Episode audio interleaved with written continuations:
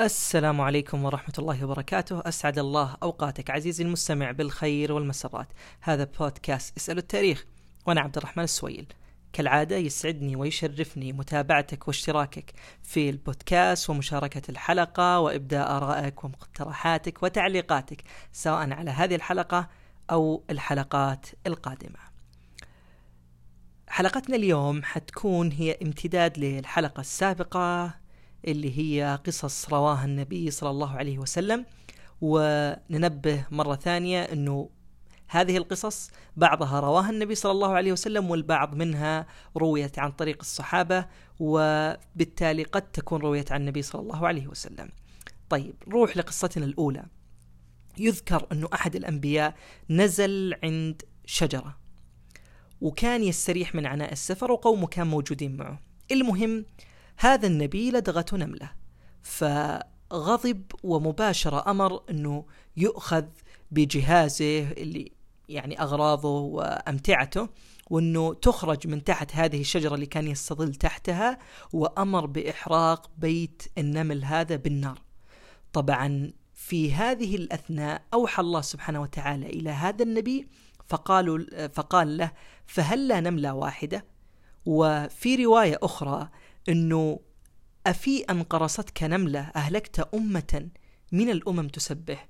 يعني سبحان الله هذه القصة يعني تجد أن الله سبحانه وتعالى يعاتب هذا النبي ويبين له أنه نملة واحدة لا تعطيك الحق أنك تقتل أمة وقرية من النمل فقط بسبب نملة واحدة. طبعا للأمانة ال ال ال ال القصة هذه تذكرني في في في مرحلة أو في المرحلة الدراسية كان بعض المدرسين والأساتذة يعني جملتهم الشهيرة والمعروفة. وبعض الأحيان مش شرط يعني من المدرسين تجدها في في أماكن يعني أخرى في أي بيئة عمل أنه الشر يعم والخير يخص. يعني الأمانة هذه القصة رسالة إلى كل هؤلاء الأشخاص اللي يجعل من قاعدة الخير يخص والشر يعم أنه يتذكر دائما.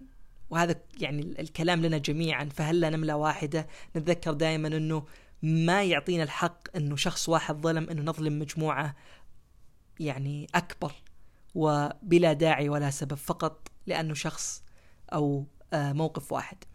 قصتنا الثانية هي عن أحد الأنبياء أيضا وروى النبي صلى الله عليه وسلم وأنه كان في مرة من المرات النبي صلى الله عليه وسلم يصلي وكان يهمس والصحابة حوله مش فاهمين ماذا كان النبي صلى الله عليه وسلم يهمس فيه. فقال النبي صلى الله عليه وسلم يعني أنه أفطنتم لي؟ هل انتبهتم أني أنا يعني قاعد أهمس بشيء وأنتم أنتم يعني سامعين وش كنت أنا أقول؟ فقالوا نعم يعني يا رسول الله. فقال النبي إيش؟ قال إني تذكرت نبي من الأنبياء. أعطاه الله سبحانه وتعالى يعني جنود كثيرة يعني من من قومه. كان يعني ما شاء الله قومه كثر. فوصل مرحلة هذا النبي أنه أعجب في قومه يعني عجب جدا شديد. فقال من يكافئ هؤلاء أو من يقوم لهؤلاء؟ ومن هالكلام اللي يعطي يعني ال ال الانطباع بالفخر والإعجاب بهؤلاء آه البشر اللي حوله. فأوحى الله سبحانه وتعالى إلى هذا النبي أنه تختار أحد هذه الثلاثة لقومك. إما أن نسلط عليهم عدوا من غيرهم أو الجوع أو الموت. طبعا مباشرة النبي هذا استشار قومه. فقالوا يعني أنت النبي يعني إيش إيش تبغانا نقول بعدك؟ فالأمر لك فاختار ما ترى فيه خير. فقام هذا النبي إلى الصلاة وكان من عادة الأنبياء أنهم إذا فزعوا إلى أمر أو جاء يعني أمر طارئ عليهم يفزعون إلى الصلاة فيصلون ويبتهلون إلى الله سبحانه وتعالى حتى يختارون في أمرهم. المهم هذا النبي بعد ما صلى قال يعني يا رب يعني عدو من غيرهم فلا. وأما الجوع أيضا فلا ولكن الموت. فسلط الله سبحانه وتعالى عليهم الموت فمات منهم سبعون ألف. تخيل من هؤلاء الأمة والقوم والعدة والعتاد سبعين ألف منهم ماتوا. فيقول النبي صلى الله عليه وسلم فهمس الذي ترون أني أقول. يعني الهمس هذا اللي أنتم تسمعوني أقوله ما أنتم فاطنين له ولا أنتم منتبهين وش كنت أقول. فأنا دائما أقول اللهم بك أقاتل وبك أصاول ولا حول ولا قوة إلا بالله. فنسأل الله سبحانه وتعالى أن يجعلنا دائما متوكلين عليه ولا يكلنا إلى أنفسنا ولا يعني يجعلنا نعجب في شيء فينا من غير أن نتوكل عليه. القصة الأخرى آه، كان أحد التجار وكان عنده قرد. هذا التاجر كان يبيع الخمر ومثل ما هو معروف في الأمم السابقة كان آه، شرب الخمر والتجارة فيه يعني مباح وكما هو معروف ما حرم أصلا في الإسلام آه، في بدايته بل حرم مؤخرا وحرم على يعني دفعات ما كانت مرة واحدة هذا التحريم. المهم هذا القرد يعني كان يرى هذا التاجر اللي يعني يتاجر في الخمر وكان يغش فيه. فالتاجر ماذا كان يعمل؟ كان يجعل جزء من الخمر الذي يبيعه خمر والجزء الآخر يزيد عليه من الماء. فكان يغش بزيادة الماء في الخمر الذي هو يبيعه. المهم مرة من المرات يعني أتى هذا القرد وأخذ جميع المال اللي كان التاجر عنده وصعد إلى سارية السفينة وقام بقسمة عادلة وعجيبة. فإيش كان يفعل؟ كان يلقي بدينار في البحر والآخر في السفينة حتى قسم مال التاجر هذا إلى نصفين. يعني أغرق نص مال التاجر في الماء الذي شيب بالخمر والنصف الآخر جعله في السفينة عند هذا التاجر. فكانت هذه قسمة عادلة من الله سبحانه وتعالى لأن هذا التاجر كان يشوب هذا الخمر بالماء. فكانت هذه القسمة قسمة ربانية وعادلة. القصة الأخرى كان هناك رجل يمشي في أرض خالية فمر السحابة من فوق هذا الرجل وسمع آه، الرجل هذا صوت يأمر الآخر أنه يسقي حديقة رجل وسمى هذا الرجل فهذا الرجل يعني استغرب ما السبب اللي يجعل صوت يأمر الآخر أنه يسقي حديقة فلان وسمى هذا الرجل. وطبعا الصوت اللي سمعه هذا الرجل هو صوت الملائكة كما هو معروف أنه آه، السحاب آه، والمطر مسير من الله سبحانه وتعالى عن طريق الملائكة. المهم هذا الرجل رأى السحابة هذه وين أفرغت الماء فوجد أنها أفرغت الماء في أرض حرة وهي كثيرة الحجارة وحجارتها سوداء. ووجد أنه هذا الماء كان يعني يتسرب ويمشي في قنوات حتى وصل يعني تتبع هو هذا الماء حتى وصل إلى حديقة هذا الرجل. فسلم على هذا الرجل وسأله عن اسمه فوجد أن اسمه هو نفس اسم الرجل اللي سمع آه السح... سمع صوت يعني ال ال ال الرجل اللي يأمر الآخر في السحاب أنه يسقي حديقة هذا الرجل. فاستغرب جدا وسأله يعني ما السبب اللي جعل يعني هذا الماء يأتي إليك وأنه يعني بالاسم ملك يأمر الآخر أنه يسقي حديقتك. فأراد هذا الرجل أنه يعرف ما هو السر اللي جعل هذا الرجل أن الله سبحانه وتعالى يعطيه هذا العطاء. فقال هذا الرجل أنه السبب يعني بكل بساطة واختصار أنه نتاج حديقته ومزرعته كان يقسمها إلى ثلاثة أقسام. قسم كان يتصدق فيه على الفقراء والمساكين وقسم آخر يعني يجعله له ولأبنائه وعائلته والقسم الآخر يجعله في الحديقة فأنه يزيد يعني فيها ويشتري آه الأغراض اللي تساعده في حديقته أو مزرعته. القصة التالية هي عن رجل من بني إسرائيل حاول أنه يتسلف مبلغ من المال وهو ألف دينار فذهب إلى رجل. فقال هذا الرجل أنه أنا ما عندي مشكلة أعطيك هذا المبلغ من المال ولكن يعني ائتني بالشهداء حتى يشهدون عليك. فقال هذا الرجل كفى بالله شهيدا. فقال له طيب ائتني بكفيل رجل يكفلك أنك ستعيد لي الألف دينار. فقال هذا الرجل كفى بالله كفيلا. فهذا الرجل من صدقه وإيمانه قال صدقت فأعطاه هذا المبلغ اللي هو ألف دينار وجعلوا بينهم موعد آه، يرد إليه هذا المبلغ. المهم خرج هذا الرجل إلى قضاء حاجته بعد ما أخذ الألف دينار وطبعا يعني أخذ سفينة أو قارب وأبحر في هذا البحر. المهم لما جاء موعد سداد هذا الدين حاول هذا الرجل أنه يجد مركب حتى يأخذه ويعود إلى الرجل اللي تسلف منه ألف دينار ويعطيه فلم يجد. فماذا فعل هذا الرجل؟ مباشرة أخذ خشبة وحفرها وأدخل فيها هذا الألف دينار وحط فيها صحيفة يعني قال فيها إنه هذا المال لك وإلى آخر يعني إنه أنا رديت إليك هذا المال. ثم وضع هذا كله في زجاجة ورمى بها في البحر. ويعني قال اللهم إنك تعلم أني كنت تسلفت فلانا ألف دينار فسألني كفيلا فقلت كفى بالله كفيلا فرضي بك وسألني شهيدا فقلت كفى بالله شهيدا فرضي بك وإني جاهدت أن أجد مركبا أبعثه إليه الذي له فلم أقدر وإني استودعتكها فرمى مثل ما قلنا هذه الزجاجة في البحر وانصرف هذا الرجل والرجل الآخر اللي تسلف منه يعني اللي سلف هذا الرجل ألف دينار ذهب ينتظر هذا الرجل جاء المركب الأول الثاني الثالث ولم يجد هذا الرجل. المهم ترك الموضوع وذهب أنه وجد الخشب هذا فأخذ هذا الخشب على أساس أنه يحتطف فيه لأهله. المهم لما ذهب بهذا الخشب ونشرها وجد المال فيها والصحيفة من هذا الرجل. وبعد فترة جاء هذا الرجل اللي تسلف الألف دينار ومعه ألف دينار ثانية. وقال يعني للرجل إني والله حاولت إني أجد أي مركب حتى إني آتي إليك وأعطيك مالك فما وجدت إلا هذا اللي جئتك فيه وهذه هي الألف دينار. فقال له الرجل إنه مبلغك الأول اللي أنت أرسلته في زجاجة قد وصلني فخذ هذا يعني المبلغ اللي أنت جبته الألف دينار وانصرف يعني وسأل له الله سبحانه وتعالى التوفيق.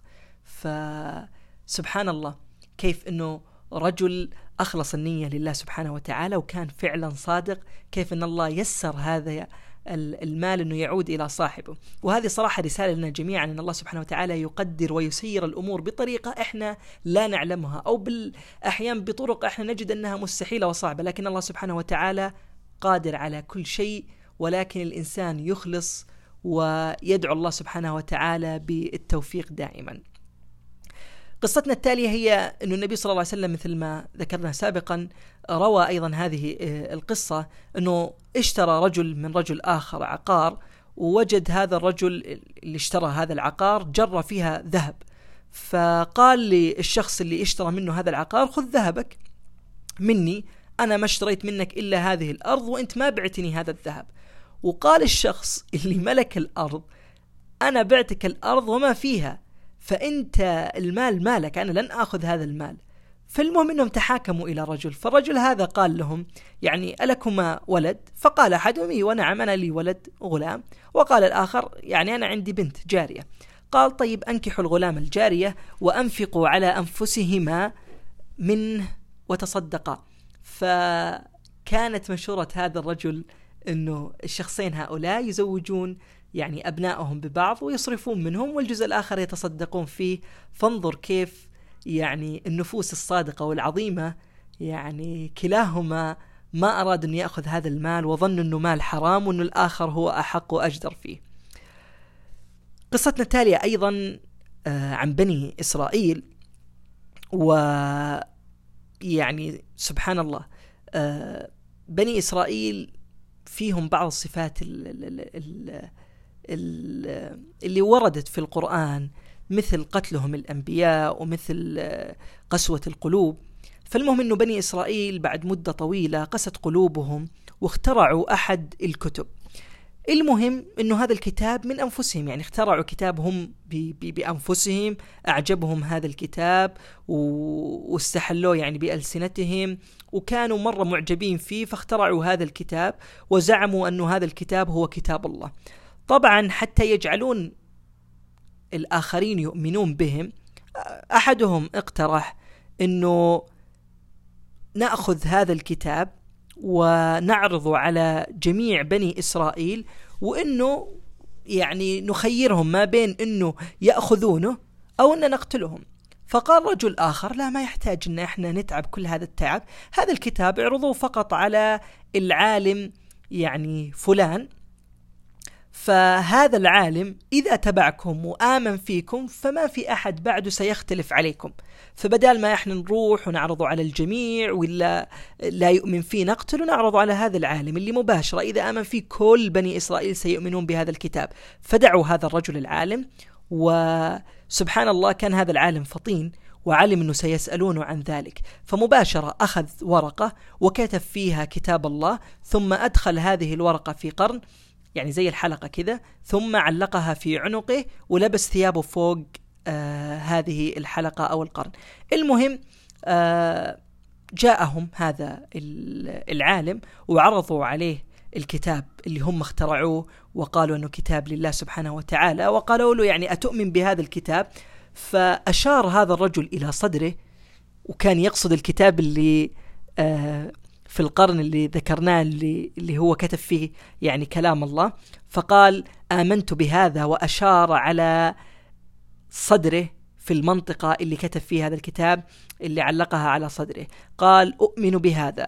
فمباشرة هم خلوا سبيله لأنه ظنوا أنه آمن بكتابهم.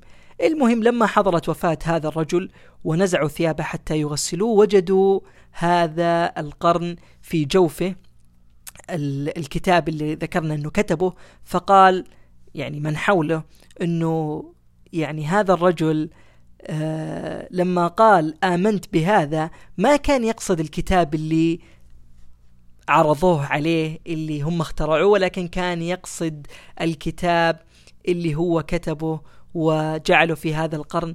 فبعد هذا الحدث اختلف بنو إسرائيل على بضع وسبعين فرقة. خير مللهم أصحاب أبي القرن اللي هو هذا الرجل اللي يعني جعل هذه التورية حتى أنه لا يقتلونه. وقصتنا التالية هي عن رجل من بني إسرائيل. أيضا هذا الرجل سبحان الله يعني قصته للأمانة جدا عجيبة. هذا الرجل اختاروا قومه أنه يكون ملك عليهم ولكن هذا الرجل يعني بعد فترة من الفترات آه بعد ما ولي أمره عليهم وأخذ الملك جلس على سطح المسجد الأقصى وكان يصلي. ومثل ما ذكرنا هذا الرجل ملك.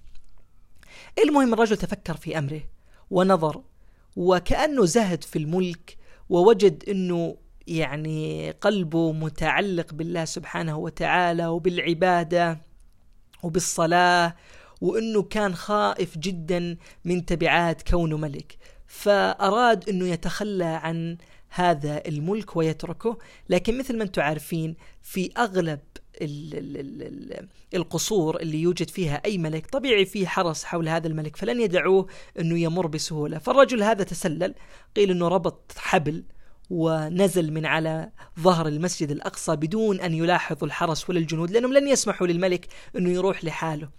المهم هذا الرجل هرب. وذهب إلى منطقة أو قرية من القرى كانوا يصنعون يعني اللبن فاشتغل معهم وكان على هذه الحال. يبيع في هذا اللبن ويأخذ أجره ويعني يتعبد الله سبحانه وتعالى وكان رجل زاهد وتقي إلى درجة أنه ذاع صيته في هذه القرية. ف هذا الرجل لما ذاع صيته سمعوا ملك هذه القرية أو حاكمها وأمر بهذا العبد الصالح أنه يعني يأتي إليه. ولكن هذا الرجل الصالح يرفض مرارا وتكرارا أن يذهب إلى هذا الملك إلى أن جاء هذا الملك مرة من المرات على آه، آه، خيله أو فرسه أو أي دابة كان يعني يركبها. فلما رآه هذا الرجل الصالح حرب. وذهب هذا الملك وراء هذا الرجل وحاول إنه يستوقفه لكن هذا الرجل كل يعني ماله يفر إلى أن قال له يعني أنا أعطيتك الأمان ولا أريد ابدا إني أنا أؤذيك بس أبغى أعرف وش خبرك وش قصتك. فتوقف هذا الرجل وشرح له قصته كاملة وإنه كان ملك وترك هذا الملك وإنه يعني جعل وقته كله للعبادة لله سبحانه وتعالى فكأن هذا الملك ملك القرية هذه يعني حن قلبه وقال يعني هذا الشيء الذي كنت أبحث عنه من زمان. فترك هذا الرجل أيضا الثاني ملكه وذهب مع هذا الرجل وكلاهما أصبحا يتعبدان الله سبحانه وتعالى وانقطعا عن آه، الملك ودعا الله سبحانه وتعالى أن يتوفاهما يعني في وقت واحد. فاستجاب الله سبحانه وتعالى هذه الدعوة فماتا في وقت واحد؟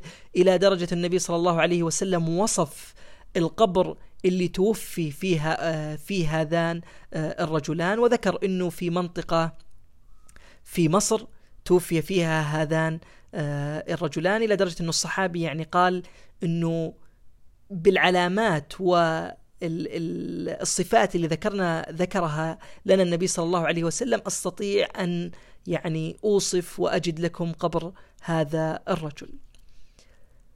القصة التالية هي عن نبي الله يونس عليه السلام. وكما هو معروف إنه نبي الله يونس عليه السلام آه لما خرج من عند قومه وعدهم أنه سيأتيهم العذاب في ثلاثة أيام. فماذا فعل قوم يونس؟ فرقوا بين كل والدة وولدها وخرجوا إلى الله سبحانه وتعالى وجأروا إليه بالدعاء واستغفروه عسى الله سبحانه وتعالى أن يكف عنهم هذا العذاب. ويونس عليه السلام كان يعني ذهب من عندهم وتركهم على أساس انه العذاب هذا سيأتيهم. طبعا في تلك الفترة كان من يكذب ولم يكن له أي بينة يعني من يكذب وما عنده دليل على صدقه على كلامه يعني قال كلمة وما جاب عليها دليل كانوا يقتلونه فإن كذبت وما كان عليك أي شيء يثبت أنك غير كاذب يقتلونك مباشرة كانت في حكم آه هؤلاء ال ال ال القوم اللي في عهد يونس عليه السلام. المهم مثل ما ذكرنا يونس عليه السلام خرج وكان غاضب من قومه وذهب إلى السفينة واللي كانوا في السفينة عرفوا أن يونس عليه السلام. فلما دخل معهم السفينة ركدت لا كانت تذهب إلى اليمين ولا إلى الشمال ثابتة في مكانها فقال يونس عليه السلام أنه فيه عبد أبق من ربه وأنه هذه السفينة لن تسير حتى أنه تلقوه في البحر. ف قال هؤلاء الرجال أما أنت نبي الله يعني يستحال أن إحنا نرميك ولكن آه، اجعلونا نقترع. فقال لهم يونس لا نقترع جميعا وأنا معكم. فلما اقترعوا يعني القرعة هذه ثلاث مرات جاءت على يونس عليه السلام فأمرهم أن يلقوا فلما ألقوه أتى الحوت وابتلع يونس عليه السلام ومثل ما ذكر الله سبحانه وتعالى أنه نادى فنادى في الظلمات أن لا إله إلا أنت سبحانك إني كنت من الظالمين. فسبحان الله كان هناك أكثر من ظلمة مش ظلمة واحدة كانت ظلمة, ظلمة بطن الحوت وظلمة البحر وظلمة الليل كل هؤلاء الظلمات. المهم الله سبحانه وتعالى استجاب ليونس عليه السلام وأخرجه من بطن الحوت ولما اخرجه يعني أنبت له شجرة من يقطين فكان يستظل فيها ويعني آه، يأكل منها فيبست هذه الشجرة فبكى عليها يونس لأنها يبست وماتت. فأوحى الله سبحانه وتعالى إلى يونس أنه أتبكي على شجرة أن يبست ولا تبكي على مئة ألف أو يزيدون أردت أن تهلكهم لأن يونس استعجل وقال لهم أنه العذاب سيأتيهم وما أمره الله سبحانه وتعالى أنه آه يعني يخبرهم بأن العذاب سيأتيهم ولكن من آه غضب يونس عليه السلام وعجلته قال هذا الكلام. المهم خرج يونس عليه السلام وإذ به بغلام أمامه. هذا الغلام كان راعي غنم. فقال له الرجل ممن أنت يا غلام؟ يعني قال يونس عليه السلام لهذا. ممن أنت يا غلام؟ فقال هذا الغلام أنا من قوم يونس. قال له يونس عليه السلام فإذا رجعت إليهم فأقرئهم السلام وأخبرهم أنك لقيت يونس. فقال الغلام يعني إذا كنت أنت يونس فقد تعلم أنه إذا أنا كذبت وقلت لهم هذا الكلام وما كان عندي بينة فسيقتلونني. فمن يشهد لي؟ يعني أنت لن تكون معي وأمرتني أني إذا رجعت لهم أخبرهم وأقرئهم السلام لكن لا يوجد من يثبت صدقي.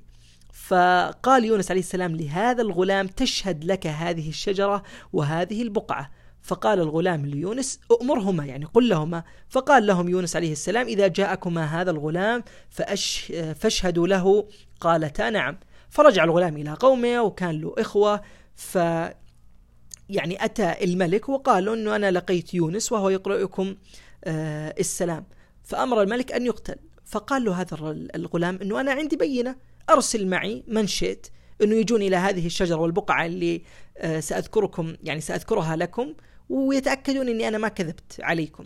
المهم ذهب الغلام ومعه هؤلاء وقال يعني لما وصل إلى البقعة وإلى الشجرة ناشدتكم الله هل أشهدكما يونس؟ قالتا نعم. فرجع هؤلاء القوم مذعورين خائفين يعني يقولون تشهد لك الشجرة والأرض يعني شيء جدا عجيب وغريب.